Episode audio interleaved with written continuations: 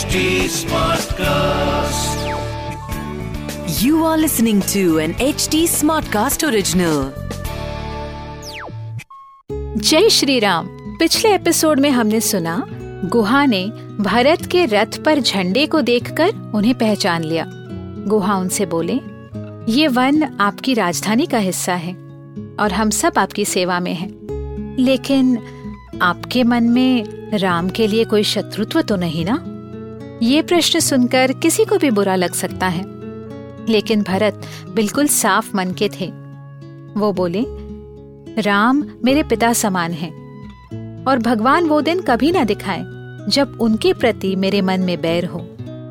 मैं और ये सारे लोग उन्हें वापस अयोध्या ले जाने आए हैं। नमस्कार, मैं हूँ कविता पौडवाल, और रामायण आज के लिए के इस पॉडकास्ट में मैं आपका स्वागत करती हूँ।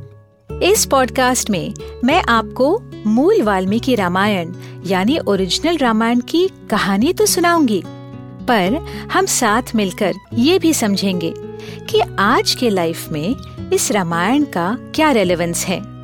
आइए जानते हैं कि आज हम प्रभु श्री राम से क्या और क्यों सीख सकते हैं। श्री राम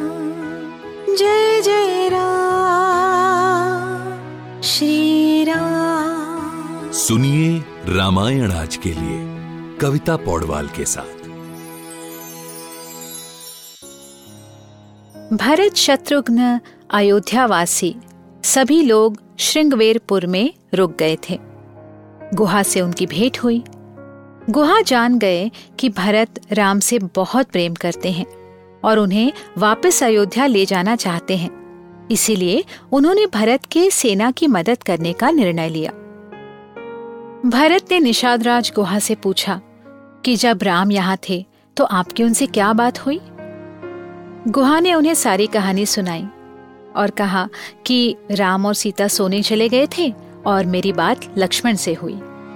गुहा ने कहा, आप सो जाइए, हमें जागने की आदत है। ये जंगल हमें अच्छी तरह से पता है। हमारे लिए पहरा देना आसान है। आप थके होंगे, आप आराम कीजिए। इस पर लक्ष्मण ने गुहा से कहा कि जब राम ज़मीन पर सो रहे हैं तो उन्हें नींद कैसे आती? लक्ष्मण बताते रहे, उन्हें चिंता थी कि राम के वियोग में उनके पिता दशरथ जीवित नहीं रह पाते। इससे अयोध्या की शांति भंग हो सकती थी। अगर चौदह वर्षों बाद वो सब लौट भी जाते तो अयोध्या की हालत कैसे होती? फिर गुहा ने भरत को बताया कि राम लक्ष्मण सीता को उन्होंने नाव में बिठाकर गंगा पार छोड़ दिया था। जब भरत ने सुना कि राम ने वृक्ष की छाल पहनी और जटाओं को वट वृक्ष के रस से बाँध दिया तो वो समझ गए कि अब राम वापस नहीं आएँगे। इस विचार से वो शूर और विशाल काय भरत बिल्कुल टूट गए। तब कौशल्य और सुमित्रा ने आकर उनसे कहा, भरत, अब तुम कुल के रक्षक हो, अपने आप को संभालो।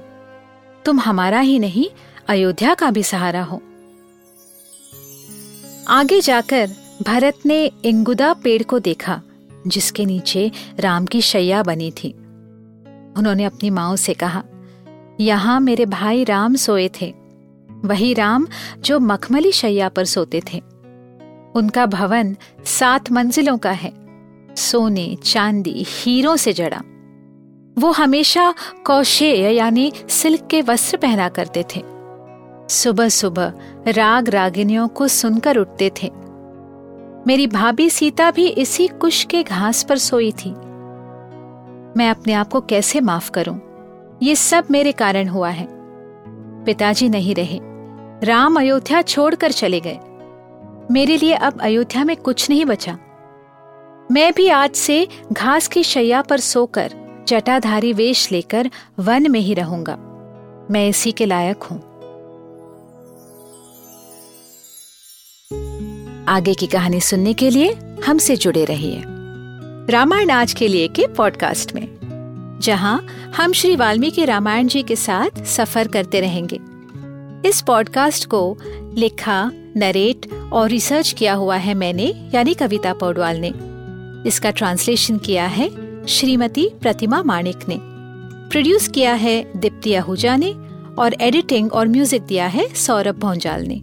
फॉर अपडेट्स ऑन रामायण आज के लिए follow H T on Facebook Instagram Twitter YouTube and link अगर आप मुझसे कोई सवाल पूछना चाहते हो तो मेरे Instagram handle at Kavita dot Paudwal पर पूछिए।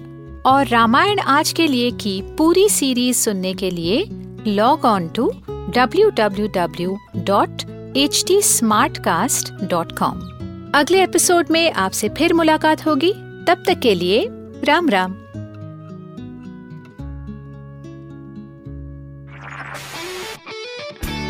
This was an H T smart cast original H T smart cast